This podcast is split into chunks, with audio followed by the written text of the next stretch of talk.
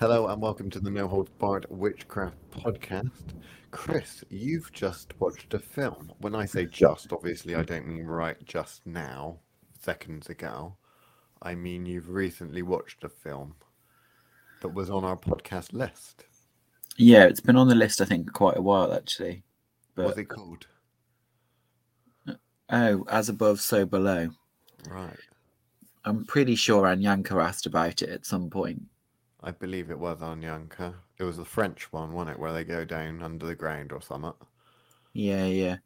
Okay. So they go go under the catacombs looking for what they call the Eternity Stone, which is essentially the Philosopher's Stone of uh, Mister Nicolas Flamel.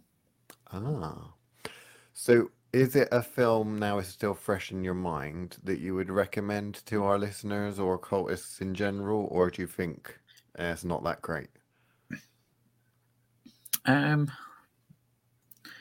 I'm not. I'm not going to, you know, suggest that anyone should rush out and watch it. It's mm. one of those things that's interesting enough to watch. Mm. It's a. It's a decent concept.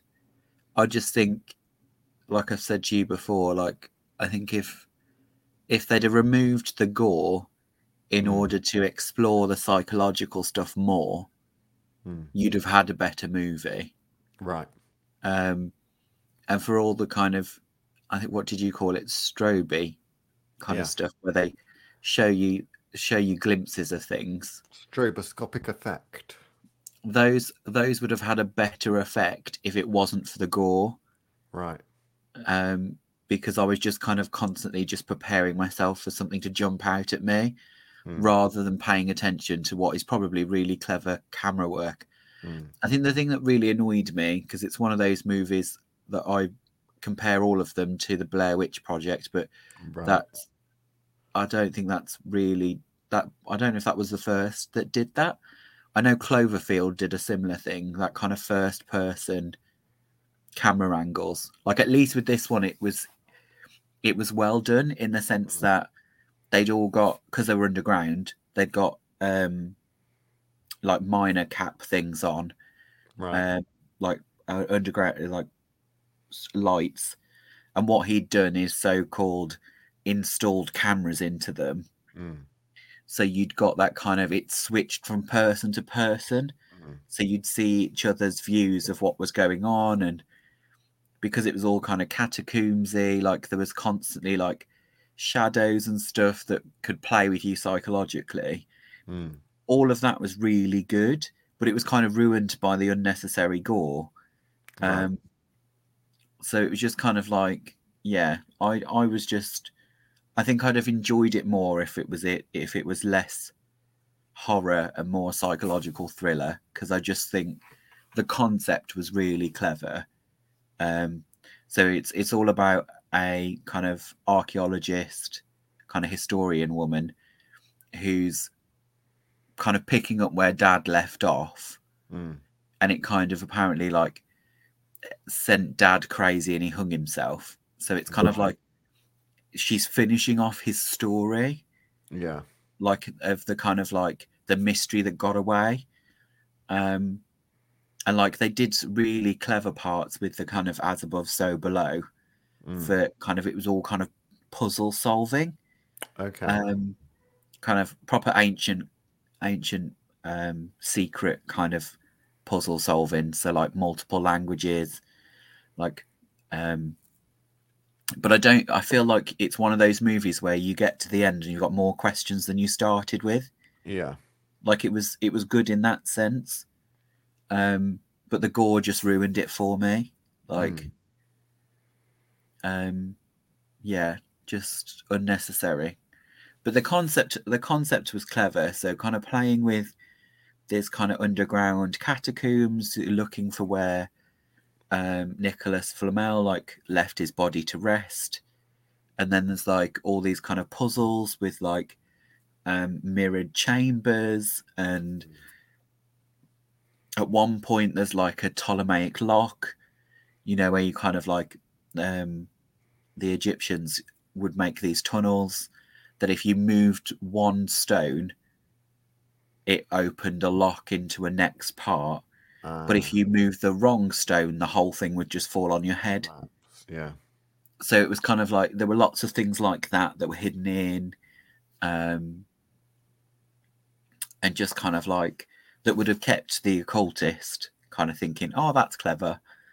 Um, and anyone that's had like a, a kind of historical background, but that mm. it was just disappointing otherwise.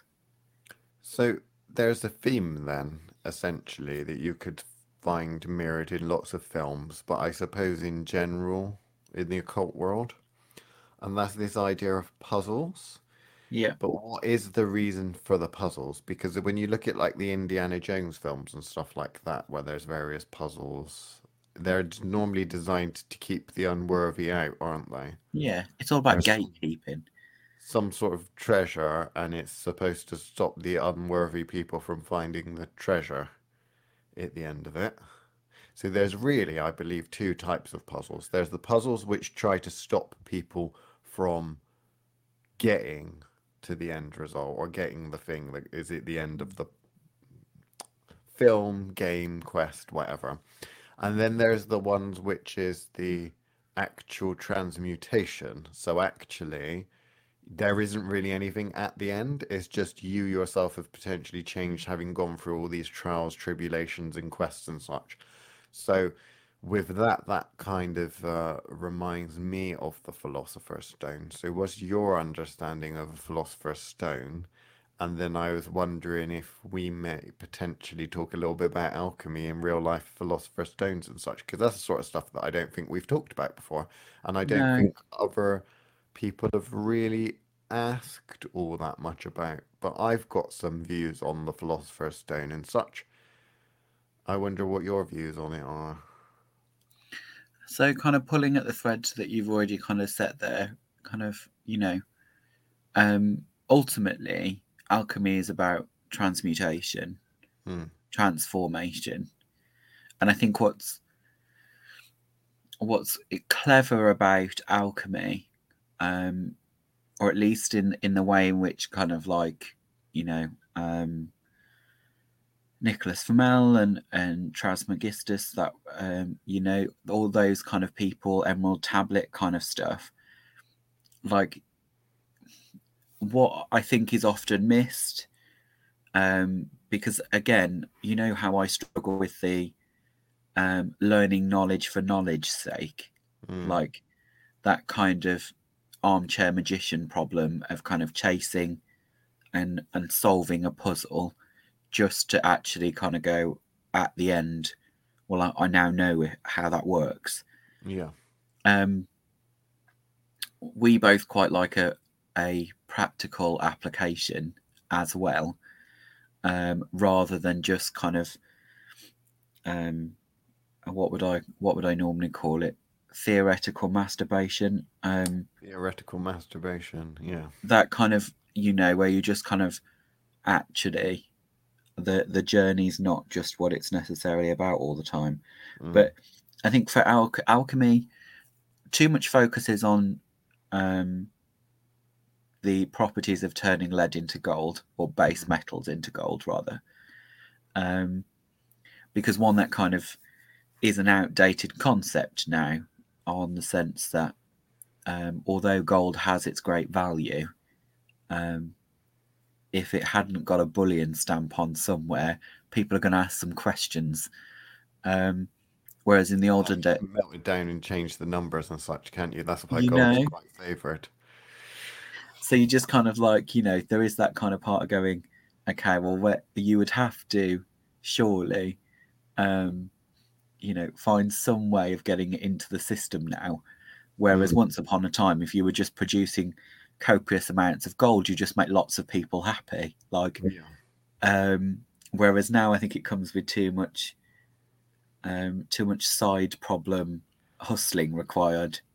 Um so is that what you dislike about gold, that you were unable to shift all that Nazi gold that's sitting in your amber room somewhere in an undisclosed location?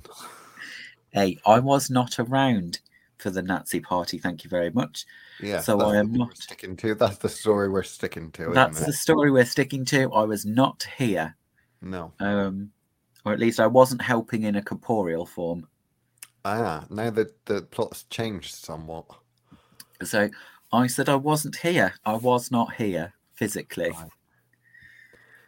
So, so the, can't be blamed for any of that.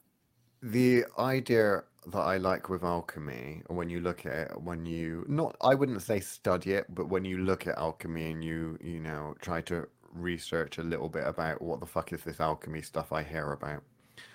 Um, the alchemical alchemist's archetype and such is that there's this idea of turning lead into gold. Oh, look, there's, before we had chemistry, we had alchemy type thing. All of these people were getting paid obscene amounts of money by kings and queens and emperors and such in order to try and find a way to chemically, physically ch- change lead into gold. And then you've got more of the occultist side of things that come along to say, well, actually, the lead is the alchemist and the gold yeah. is some sort of transmutation into some sort of ascension, which is no different yes. than what monks and that do, sitting cross-legged on the floor or practicing their martial arts yeah. and that. The only difference is the alchemists have decided that, oh, we'll convince some king and queen that we can do this, they'll fund us, whereas the monks just create a religion, don't they? Yes, and then the gold is just handed to them yeah. uh, in the in the um donation trays that go around during mass. Either way, people wanting to commit their lives to the study of progression in some way, shape or form, working out actually we need some sort of money because it's real difficult to ascend and put a lot of de- development into yourself and that if you're having to work a sixty hour week, mm. which I can relate to, uh, and I think a lot of listeners might be able to relate to, with them trying to balance a mundane life with the magical, magical life, one. Trying to make progression and stuff. With that's even come up today, hasn't it? When we talked to someone earlier, if you yeah. worked all day in the coal mines, what time have you got to study the occult sciences? And if you can't read or write, you haven't really got much of a, a chance, have you? One of the reasons, which again is something that's come up today, it's like, well, if you want to pursue witchcraft, magic and stuff, it's not like that's one of the things that everyone knows necessarily. So if you can do it, you might want to use that to support yourself. So this idea of like cunning folk practice and such like that, if you really wanted to delve into it, it might be a good idea to actually put your skills to good use and make some money out of it. It's no different than the, someone that's interested in, you know, herbology and such, opening up greenhouses and selling herbs and stuff like that and plants and that. Maybe even becoming a herbalist and selling the old remedy. I don't really know. Um, but the, from looking from the outside of alchemy, it looks so fucking complicated. And they're thus surrounded by mystery, but also puzzles that need to be solved. Like, I don't know many alchemists. In fact, I don't know maybe one alchemist, actually. I know one alchemist that has ever put any sort of effort into making it easier for other people to follow the alchemical path. Mm. It's all about trying to stop people from following the alchemical path by making it obscenely fucking difficult in a very mercurial way. I think that's partly what I liked about the show mm. or, or the movie, was at least you got a hint of that. You yeah. got a hint of that it's a rabbit warren that you are potentially going to have to go down alone, mm. because very few people are going to want to come with you. Mm. Um, and I think that that was the kind of interesting part about about that, and the relationship with like one of the guys that was going with her, who was only really there to help with translation because mm. she got in him got him in trouble before, so she'd left him in like a Turkish prison or something. So they just kind of like, you know. Um, there was this kind of kind of Tomb Raider like yeah. need to chase a puzzle um, just to find out what was the other side. Um, I think from an alchemical point of view, like going beyond the kind of base level stuff and kind of talking about changing of oneself, mm. kind of uh, whether or not you want to call that enlightenment or whatever it is, it's not something particularly, I suppose, I chase in any way, shape or form, um, which doesn't mean that I don't value it as a pathway. Mm. Um, again, it's just a very solitary one. Mm, yeah. So, you know, and I think in some ways I don't feel like necessary people are making it hard on purpose, mm. but it's just that such a it's such a personal journey mm-hmm. that I don't think it's easy to leave breadcrumbs behind mm. for something like that, because it's such a personal journey that unless that person is just like you, like a living relative, like a, a daughter or, you know, a grandchild or something that wants to then walk in your footsteps later. Mm. Um, I don't feel, I feel like alchemy very much is a kind of hereditary tradition, um, or like a fraternal one, which is normally mm. why the, it's kind of associated with kind of Freemasonry and, and other kind of black lodges, is because there's some kind of, you know, hereditary, like there's the, the genuine, genuine risk that you're not going to be able to complete it in a lifetime. So the need to kind of leave enough breadcrumbs for somebody else to pick up at a later date. Whereas I don't feel like a lot of other magical practitioners on different pathways, um, even those that are slightly more esoteric, mm. are necessarily pl- having to plan because mm. they know they'll just pick it up next time. Mm. Um, whereas I think alchemy becomes a very kind of third dimensional obsession where you suddenly have to kind of, oh, fuck, I'm going to have to either leave c- clues for somebody else, so, which I think is where the worthiness comes in, mm. is a fact of kind of like, this is this is my personal journey. I'll leave you some, but you've got to work for it because I did. Mm. And there's that kind of, so I think part of that kind of Um, kind of leeches in to that kind of process. Um, whereas the kind of personal development stuff is what we're all about, like generally speaking, not necessarily from an alchemical point of view. Um, one thing you said earlier that kind of like really bugs me about what other people say when they look back at alchemy and they kind of say how, oh, alchemy was, was science before we had it kind of thing. Yeah. I really hate that mm. um, because I don't think it's accurate. No. Um, kind of, you know, alchemy was one of a set of sciences along with astronomy and, and um, mathematics that were were the sciences. Well, they equate it with chemistry. They say it's already you know, form of chemistry. But it isn't. It's, it's not. It has too much philosophy in it to yeah. be chemistry. Yeah. It can't be chemistry.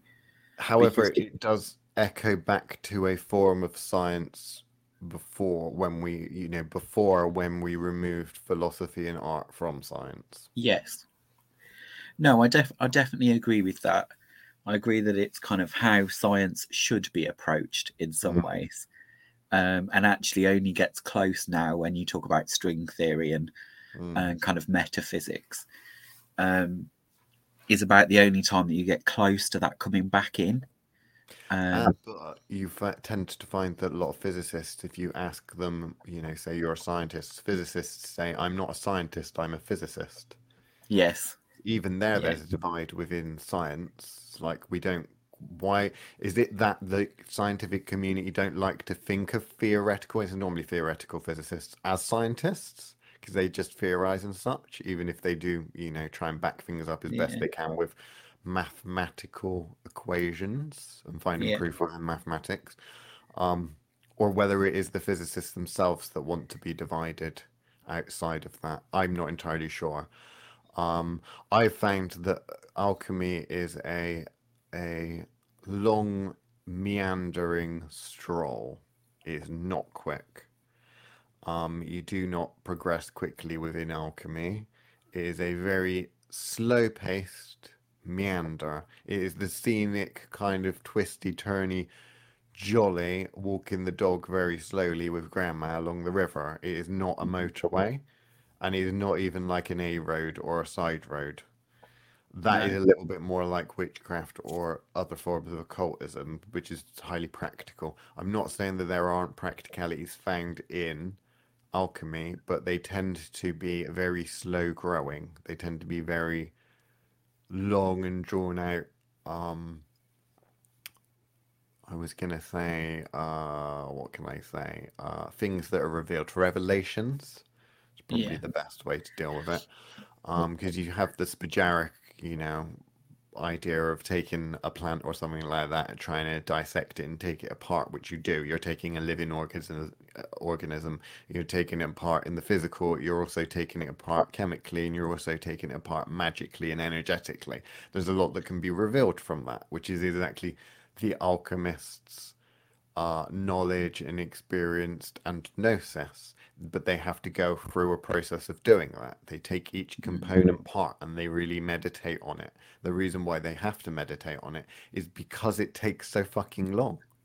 You have to take this thing and take it apart. And when you look at the alchemy and, you know, essential oils and all that sort of thing, all of these processes take time.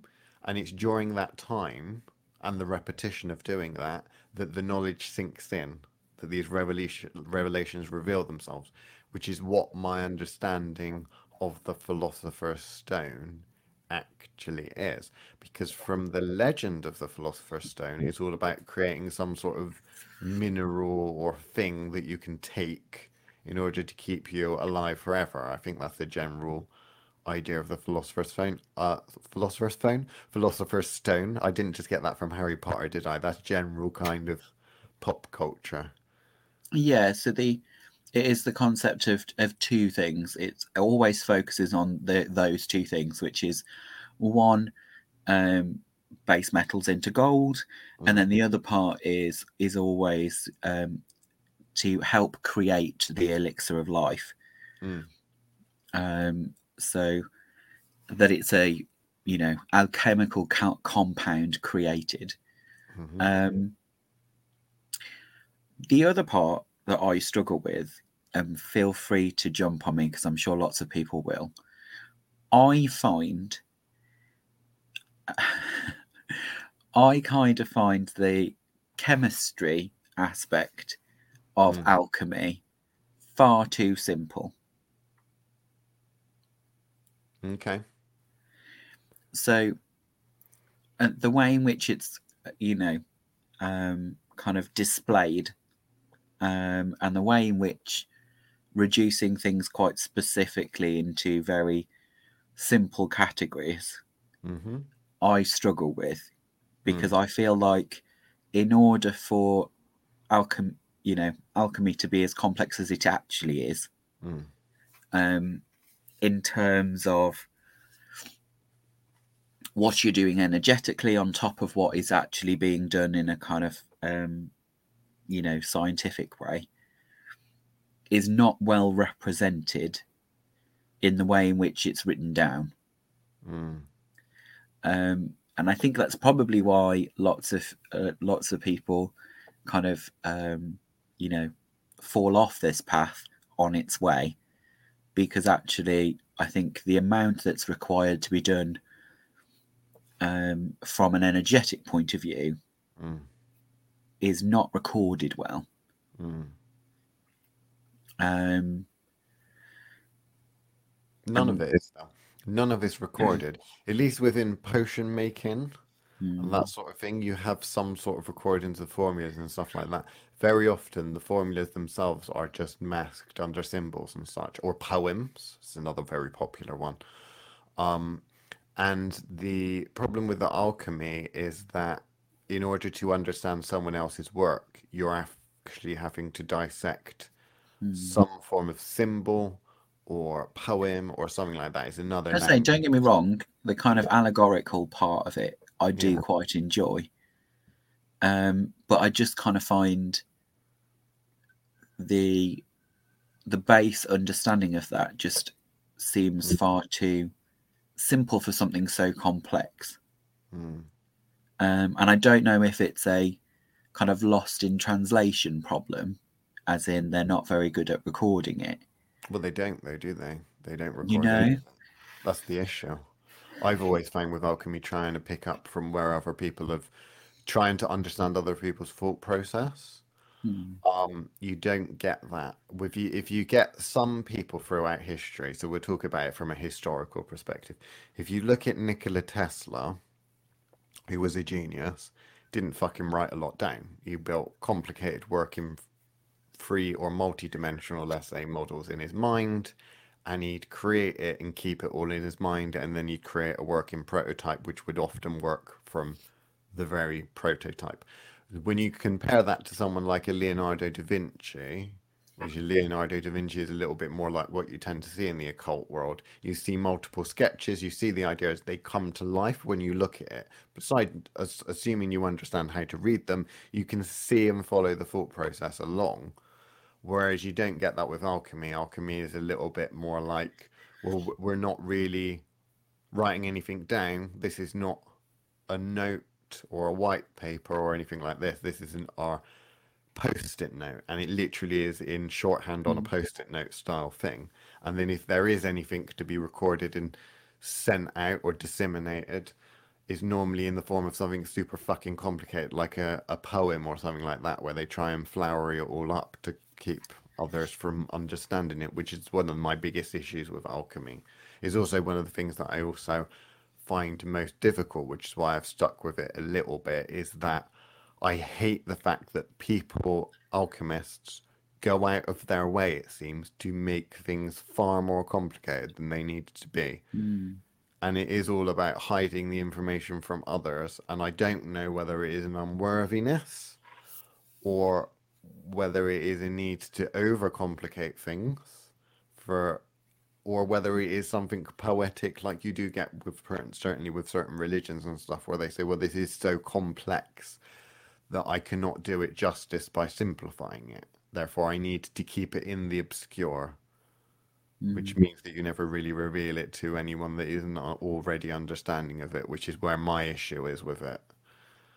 But then at the same time, it's one of those things that is the process of the alchemist. The alchemist must go through it. That's why with the Philosopher's Stone, people take the approach that the Philosopher's Stone is a alchemists want to create the elixir of life so that they can patent it and make a considerable amount of money, making sure that all the rich people pay them bajillions and millions and cotillions of pounds and such in order to, you know, have the secret to eternal life and such. Sell it to some fucking pharmaceutical company or something like that. Whereas I don't get that impression the more I've spent with alchemists and the more I've delved into it. I tend to find that it works an awful lot more like a uh, art project. I don't know, what would they call it, an M A or something like that? Works a little bit more like that. I liken it to G C S E art, right? Mm. G C S E art, you had to create a final piece. You know, there was an exam where you create a piece. There was throughout the year you had to do this coursework and stuff like that, which would show how you'd arrived, how you'd experimented, and blah, blah, blah, blah, blah. Which for me was all about what are you left with? So you're left with your final piece. The alchemist or philosopher's stone is that final piece. So when you've created that philosopher's stone, that is a physical symbol of work actually done. So there is actual Philosopher's Stones that you can create. And the point is, if you actually went through the quest and the process of creating that stone, there's no way that that wouldn't transform you in some way, shape or form. Similar to Lee, uh, if I'm trying to use another type of reference, which is there's no way that you could achieve an Olympic gold medal without having changed in some way, shape or form from when you decided I'd like to be an Olympian, please. It's like that is a huge amount of training with something at the end. That thing at the end is a gold-coated piece of aluminium, I believe. Mm-hmm. But it's so much more than that. The Philosopher's Stone is actually something that's normally quite a simple alchemical, you know, uh, experiment. However, it is the amount of work that's gone through into understanding each part.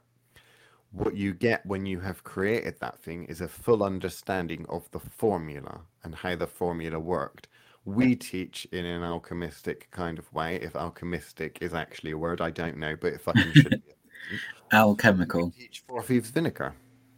Because anyone could come up with a copy and pasting of Four Thieves Vinegar recipe, but when they go into the understanding of what is the story of the Four Thieves, why am I ascribing only four you know, herbs or whatever into this?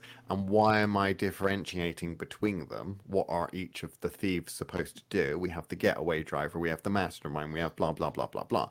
That shows a level of detail of thought and understanding to actually produce uh, actual recipe. Within alchemy is exactly the same. To create a spagyric of rosemary or something like that, you have to spend a hell of a fucking lot of time with rosemary in many different states. And if you're doing that on an energetic level as well as a physical level, that is a lot of hours and time spent marinating in that energy and getting to know it and understanding it. So that would be my argument for whether Philosopher's Stone does exist or doesn't exist. I would say it is. However, it is more like a trophy, I would say.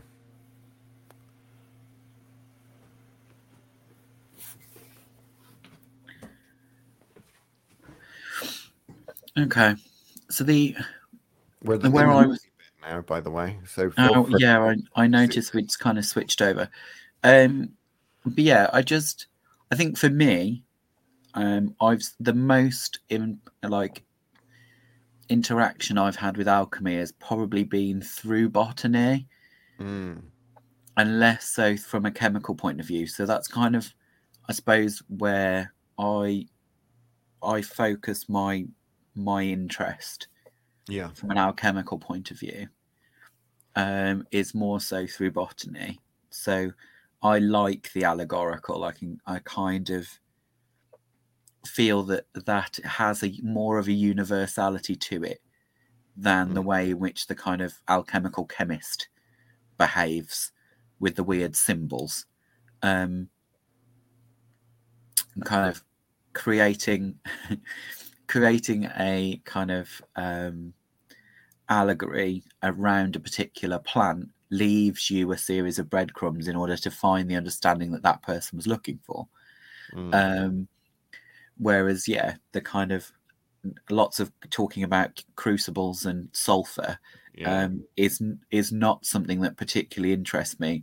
And for me, like I said before, feels like an oversimplification mm. of something, and it, I think it reminds me too much of modern science, mm. and I think that's why it annoys me, mm. um, because there's something missing, and I yeah. I really don't like that. Um, and then I kind of get myself stuck in a, are they an idiot or are they yeah. hiding something? And I don't like being stuck in that, because yeah. I feel that's then pulled me away from what I was actually looking for. Mm. Um, and like you say, whether or not that's in, is intentional or is or is a kind of just part of that kind of mind. Um, I do I do like your kind of comparison between, like, um, you know, the Teslas of the world, mm. which are very much that kind of alchemical person who is is solely absorbed mm. by a single quest. Um, once that quest is then complete, they start the next one.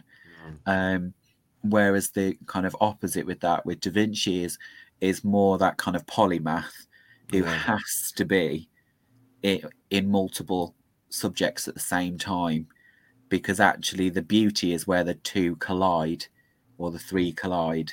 Mm. Um, so can't stay in that kind of one lane, has mm. to have multiple. And I can kind of appreciate that more, you know, being of the kind of slightly more Venusian mind um, than most. I can I can kind of get that a lot more. Um, but yeah, going back to kind of mentoring, if that's still where you want to go. Um, yeah, kind of. I was going to equate alchemists with crazy Nazi scientists, but I mean, it's probably more polite if we go down the mentoring route. Right. You can't focus. That that's a whole podcast. A podcast in itself, talking about crazy Nazi um, esoterics. Um, you could that's write an entire with the mentor, and then you could do an entire podcast on fucking chimeras. Thanks to that lot, um, but we're not going to go there because uh, that would just like completely change the direction. Well, I mean, I wasn't going to talk about necromantic sex magic. I think I've covered it before, but I was more talking about like the archetype and experimentation and such like that. The ethics involved, because you know we love to talk about ethics, given that we have none. Um, it's always a fascination, isn't it? Well, we have ethics. They just probably don't fall in the same place that most people want them to fall. That's all. Maybe. What were you going to say about mentoring then? Um, just that kind of process of having the kind of kind of the juxtaposition between what you talk about with the archetype of the the the kind of alchemist, mm. and that kind of um, you know, um, and the Olympian, that kind of striving towards a single goal, um, but is part of a bigger journey. But having it broken down into, oh, I'm going to go and get, um, you know, a Commonwealth Games medal, and then after that, I'm going to go to the Olympics, and I'm going to do that, like that kind of goal-orientated process. Um, in some ways, can be quite simple. Uh, you know, the biggest difference I think between the alchemist.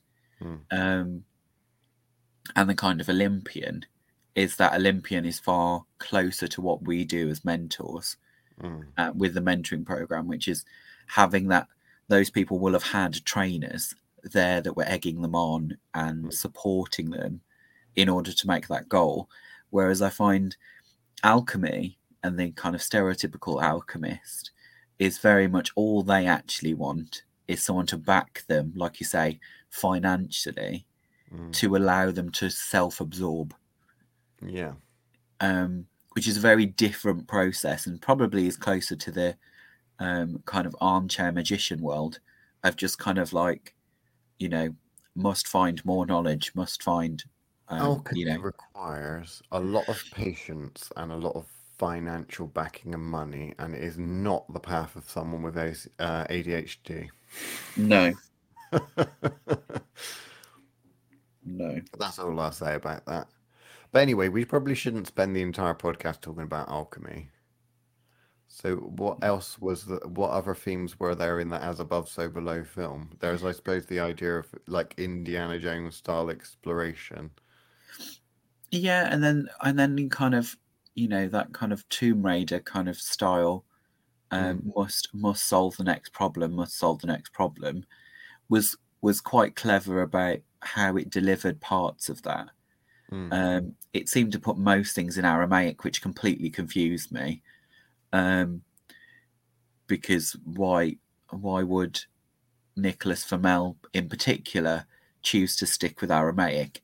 Mm. Um, and then kind of, in some ways, there was this kind of weird part of kind of trying to figure out why... why they were bringing certain things together that really annoyed me. Um, so kind of being in Iran, finding um, finding a, a, a stone bull uh, with the key on it in order to find something else. Um, the kind of scavenger hunt aspect of it, of if it's that well hidden, why, why are you having to go to Turkey and Iran first? For, to find the key to it. It was all just kind of very convoluted mm. um, to say that um, you're then looking at catacombs right under the street uh, named after Nicolas Flamel because that's where he lived. Like, mm. do you know what I mean? Like there was this kind of like, you went all the way over there to find something that was buried under where he lived. Like, yeah. do you know what I mean? Like it was, it was very... Um, It was we very say that about that Da Vinci Code film, because that is the nature, and the book is the nature of those quest type stories where they dot around from one place to the next to the next, next only getting a slight clue, like a treasure yeah. hunt, and it's like it was under your nose all along, type yeah. thing. Which on the on those lines, is an interesting thing to talk about. I am surprised that there are less magical practitioners that we interact with that actually go on magical quests. Like, there are really aren't that many of them. The closest thing to a magical quest people go on for an exploration is, like, they'll go to, I don't know, uh, uh National Trust House or like yeah. a castle or something like that. But that's not a quest. That is going and going to somewhere to get a feel for the place, and that is not, I am going there to find a specific object, unlock a specific thing, blah, blah, blah. I don't see a lot of quests that are revolved around actually going, getting up and actually going to places because you need to go. It's normally a case of let's see what's around. Let's see what's around here. Oh, look, there's a Roman temple. Let's go and visit it. There isn't a, I need to go to that Roman temple because I've been told to go there to unlock this thing. And I can only do that in a certain chamber in the ruins of this temple type shit. There's not a lot of that in modern magic. And yet it is filled in the classics. You know, depending on how far back you go, you can go back to real ancient, or you can just go back to, like, Arthurian legends and shit like that. There's always, like, a quest and shit, isn't there? Why none of that so much these days? Well, partly, Liam, is because they're allegorical. So the question still remains whether or not the, the quest actually happened, or if it's just a way in which the story is told in order for you to understand something. Um, but I do get what you're saying. Like, you know, particularly with the classical, there is a whole amount of ritual that's involved in embodying in order to kind of get through a kind of quested point, kind of like the Great Rite, that sort of thing. Um, when you talk about kind of Great Rites, um, obviously we focus on the Great Rite, but obviously there were lots of them. Um, they're just the only one that people are interested in because, you know, that one in- includes sexy time. Um, which Gardner was a big fan of. So, you know, we don't get some of the other great rites that were occurring. Um, they focus on the ones that were based around fertility, um, rather than the ones that were kind of more, you know, go and fight these monsters just to get home kind of situation when you're kind of comparing to um, the Iliad and the Od- Odyssey of kind of great wars. Mm. Um, I think part of it is imagination. So because we hide a lot of magical knowledge in plain sight through mm. storytelling, um, that I think part of part of that becomes the focus, the storytelling, right, rather than the magic, um, which is not what you wanted me to say at all. No. Um, I wanted some sort of exciting kind of motivational thing that people can then go away with and think, oh, what's my big quest this year? You know, so, what's going to be my big quest? What am I working towards? What am I going to go out and get? I'm going to be a real go-getter. I'm not going to be one of those people that always complain about, I'm sorry, Liam and Chris, I haven't done my homework. I've been busy. What is this kind of, what's the plan for your next holiday? Yeah, you know, destination, or are you going Which, somewhere to go and rob a temple or something? I was open for something like that, Chris. Yeah, well, it's difficult because, one, I'm, you know, also from the museum world, so most the best treasures have, you know, um, they're not in the place that you would go looking for them. So mm. you go to that temple, and if that temple's been found by other people, um, then it means most of it's kind of riches and it's it's exciting things, because that's what people want on a quest, don't they? They want a huge gem or um something they made of gold. Something at the end of it, however, or a stone, not a stone tablet, or someone on a quest to a certain Sekhmet museum to go yeah. and unlock something. That is yeah. a quest. Well, I I I send people on that sort of stuff all the time. But, but it's going to themselves on things like that. That's no. what I'm saying. There doesn't seem to be no. a huge amount of that that I'm seeing. But it's mainly because museums kind of give us the equivalent of going to Aldi, don't they? Or Tesco or Walmart, which is all the really cool things are stored in one big warehouse. So all you've got to do is go and visit it when you want to. And when you do something like that, you're not going to have those kind of grand tours, no. which is what we had in the in the ancient world. Is Well, if you wanted to go and see that place, there were no photographs of it. You were lucky if there was a nice stone carving or a or a drawing of something. But if you wanted to go and see the pyramids, you had to actually go on several several boat rides um, or walk for uh, you know days and days and days and days to go and explore something. Whereas we live in the digital world now, where all you have to do is click a few buttons and you've got a three D um, V R walk around the pyramids. Like, mm. And that's actually kind of where um, a lot of our energy as a civilization is going towards, is the fact that I don't even have to get off my sofa to go to see the pyramids, because I can put my V R set on and I can walk around it for the next three days and move shit. Like, do you know what I mean? Like, however wonderful that is, but it also stops people using their kind of astral work, because a lot of people would have done that in the ancient world. Is, I can't afford a three-year voyage to go and see such and such a temple. I'm going to have to go there astrally. Mm. Um, so there is that kind of part of, and like, you know, it's partially why I object to anything leaving the British Museum, because it, you know, that to me is just a place to go and unlock anything I want from any part of the world. Do you see um, the British Museum as your personal cur- cabinet of curiosities? I do, but in the that's... drawing room, do you? I've, I I've do. suspected, and others have suspected as much, but you know. I do. So I object often um, to anything being sent back, with the exception of, you know, um, you know, indigenous peoples. Mm-hmm. I'm quite happy. F- I'm quite happy for remains to go back. But um, it needs to be from a peoples that still exist. That still exist. Yeah. That, I think that is a fair enough statement to make. Um, mm-hmm. The ancient Greeks are no longer the modern Greeks. They are disconnected yeah. completely. Um, so you have no claim on the the Elgin Marbles. I'm keeping them. Like, do you know, that just is how it should be. Um, they wouldn't exist if we hadn't have pinched them in the first place. So, you know.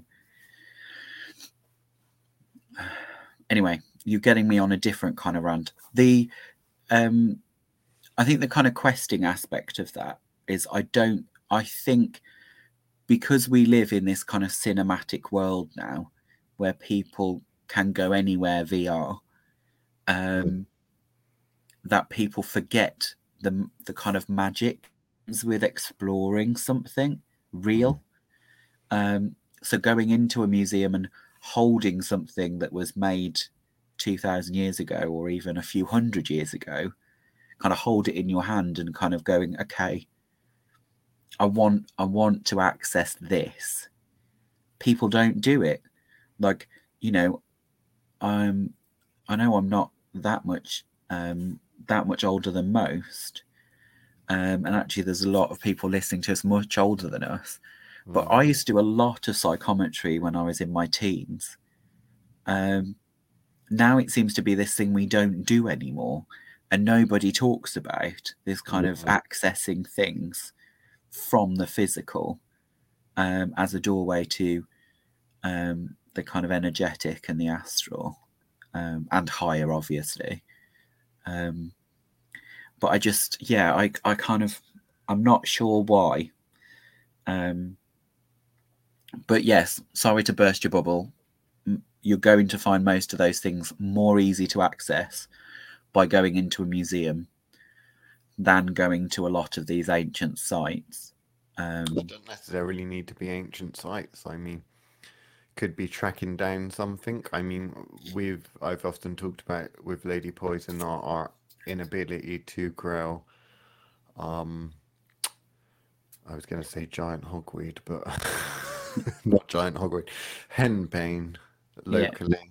That would require an actual quest to go and locate and get some. Like, it would require actual effort mm. to go and do that, and I'm feeling like I should do it, and I need to really be able I need to go and do that, you know.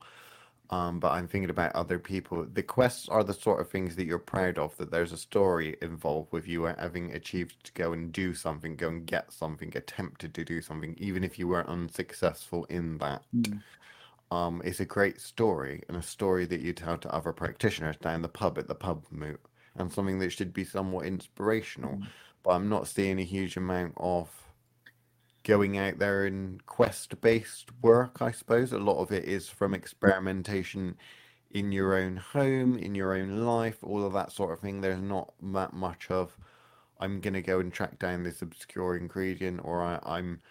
I don't even want to say exploration, because exploration normally comes with I'm going, I don't know what I'm going to go and find. I'm going to explore. Rather with quest, it's I know what I want. I need to try and find it, or to try and get it. And is it a wild goose chase? Do I end up getting that? I don't know. But the difference between exploration and that is that with a quest, you know what you're attempting to seek. You know, you know what you're attempting to go after. With exploration, it's a case of there's a creepy old house down in the forest. Let's go and see what's there. You know. But... Um, I must say there's kind of even the kind of level before the kind of questing. Um, I find...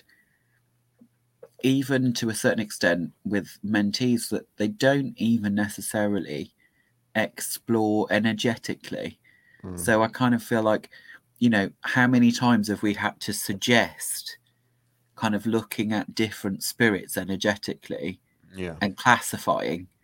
Like there even seems to be that kind of lack of the kind of, I don't know, for lack of a better word, scientific method. That mm. kind of wanting to classify and kind of wanting to understand. You kind of have some that go too much that way mm. um, and kind of want everything to be colour-coded, um, not in a Wiccan Cunningham kind of way, but in a kind of there needs to be a defined answer and hate it when we won't give one. Mm. Um, whereas, like, you get the opposite end of people that just kind of kind of avoid classification as if it's somehow bad. And I don't think that's out of a wokeness, because, you know, normally I'd love an excuse to have a go at woke people. But I don't think it even comes out of that. I think it comes out of a potentially a lack of expandability. Like just kind of won't, they want everything to be as simple. Well, I've done that now. Like I've I've got the dopamine hit done, and I'm I'm kind of like, well, actually, you could spend your entire lifetime just studying this one thing, mm. and still not understand all of it. Um, and I don't know, maybe it's our fault with podcasts like this that we cover so much ground in a few, you know, in an hour, um, and there's now a, you know, almost one hundred fifty of these um, on top of the other content that we cover. Like it should be telling people that there is a lot to understand. Um, one hundred fifty hours of occult rambling nonsense yeah. from the two of us. Crazy. You know, and you just kind of think, well, and each of each one hour of those represents probably, you know, a hundred hours or so of understanding. And even the bitching. Even the bitching ones, I think, have the potential to put have us put hours and hours and hours of hating people into one moment. um, so, you know. Hours of hate. one hundred fifty hours of hate. Is, is that kind of, I don't know, do we make it seem too simple? Yeah, but that was the whole point of the No Holds Barred Witchcraft podcast. It was supposed to be a podcast for people that are already on a magical path that turn around and say, what the fuck is all of this shit out there? And then listen to us and say, oh my gosh, I'm so glad I'm not the only one that thinks that this is all a pile of shit. You know, all of this stuff that you're finding everywhere. Let's have some sort of, I'm not talking high level discussion. I'm talking mid-tier level discussion, please. Yeah. And I think we yeah. do deliver that. With Good. This. Good. I mean, Fausti was all about the bottom tier, the bottom denomination. No, please don't put that big selenite crystal up your hooch. It's really a bad idea. Yeah, that was the the the very beginner stuff. Yeah, know? it was it was stop eating the crayons kind of moment, wasn't it? It literally just Jenny, take that glue out of your mouth. She's fucking eating the copy decks again. Honestly. Yeah. um. Okay. And then I suppose there's always always that one we don't talk about, which is designed for really trying to get inside our heads. Mm. Um, but, okay, that's fine. You've convinced me. We're not wasting our time. Is there um, any other themes within that As Above, So Below film? Well, well, outside of the gore um, and the kind of misrepresentation of esoteric understanding, Um, and like you say, the kind of idea of questing, um, because that was the thing. Like, you potentially at one point you're in what is only only can be described as his tomb, right. And he's dressed like a Templar knight. Right. Why the why the fuck would Nicolas Flamel be dressed as a Templar knight? Um, well, I suppose if he's dead, he didn't get to choose what he was wearing himself. Yeah, but you were going you're not gonna redress him though, are you? In order to would you? I wouldn't, no. To tell to, to tell a very different that tells a very different story, Liam. Um, so yeah, there was there were some parts of it that really did just rub me up the wrong way, um, and make me very annoyed. But there was there was an aspect in it at one point that kind of tied it into hell, hmm. and that's the bit I really struggled with. Was the story of Nicolas Flamel had an alchemy as above, hmm. so below. You really have shoehorned the devil into that, um, yeah. because actually it has no place of being there. Um, and I'm I'm pretty sure that the kind of Uh, Jewish mystics out there would really not be impressed um, that you go and reduce uh, reduce a process like that uh, into. But yeah, there was um. Isn't this Hollywood though? I know, but still, you know me. Like, either commit or go home. Like, why? Uh, no, it just frustrated me. Because you then had this kind of journey through hell, which, you know, metaphorically speaking, that just had no no place in being there. Um, there was a bit like like the bit that would, sorry, spoiler, but like there's one point where he reads a sign written in Aramaic. Again, why would it be in Aramaic? That basically says, um, "Oh, is what's about." Is it something like what's supposed to be written on the, the gates of hell? Like, uh, abandon all hope, these that yeah, enter here, or yeah. something like that. And you just kind of like, one, why would that be written in Aramaic? Um, and two, what the fuck does it have to do with above, as above, so below? Um, and yeah, and Nicolas Flamel. Like, I just had no, no concept. And the only thing I could think of was that's what ticked the box in order to make it a horror thing, rather than it, rather than it being something else. And there was like these random Satanists in it at the beginning who had no reference to later on. It was all very annoying. Um, yes, the more I talk about it, the more I'm like, do not watch this movie. It's shit. Yeah, um, I was going to say, certainly don't pay for it. If it pops up on Netflix, you're saying they should give it a go for free or not? Yeah, give it a go for free. If you've got nothing better to watch. Um, but yeah, you'll just find as many things wrong with it as I did, I hope.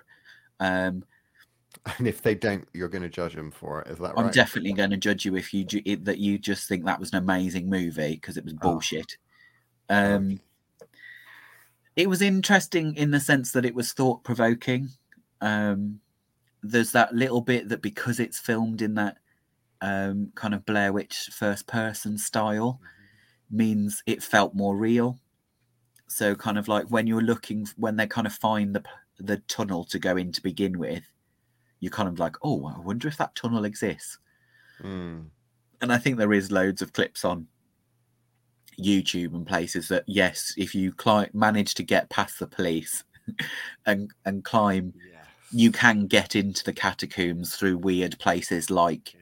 underneath railway tracks, that sort of thing.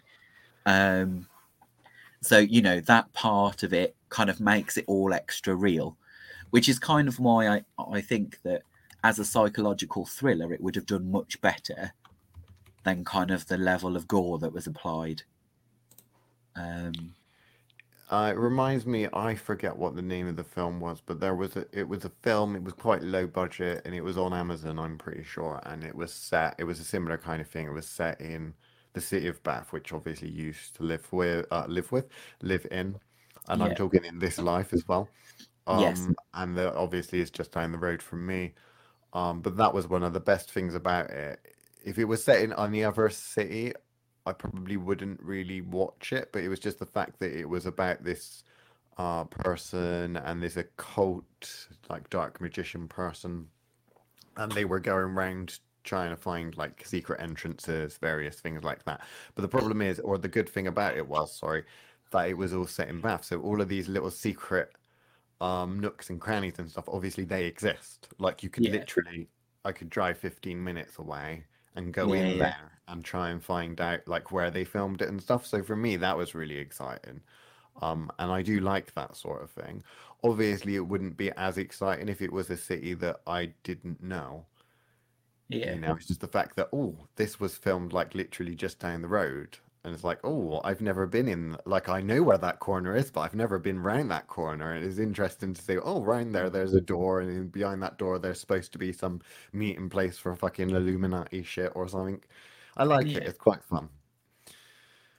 And don't get me wrong, I appreciated the kind of Escher painting kind of way that they tried to process through mm. some of the As Above, So Below stuff.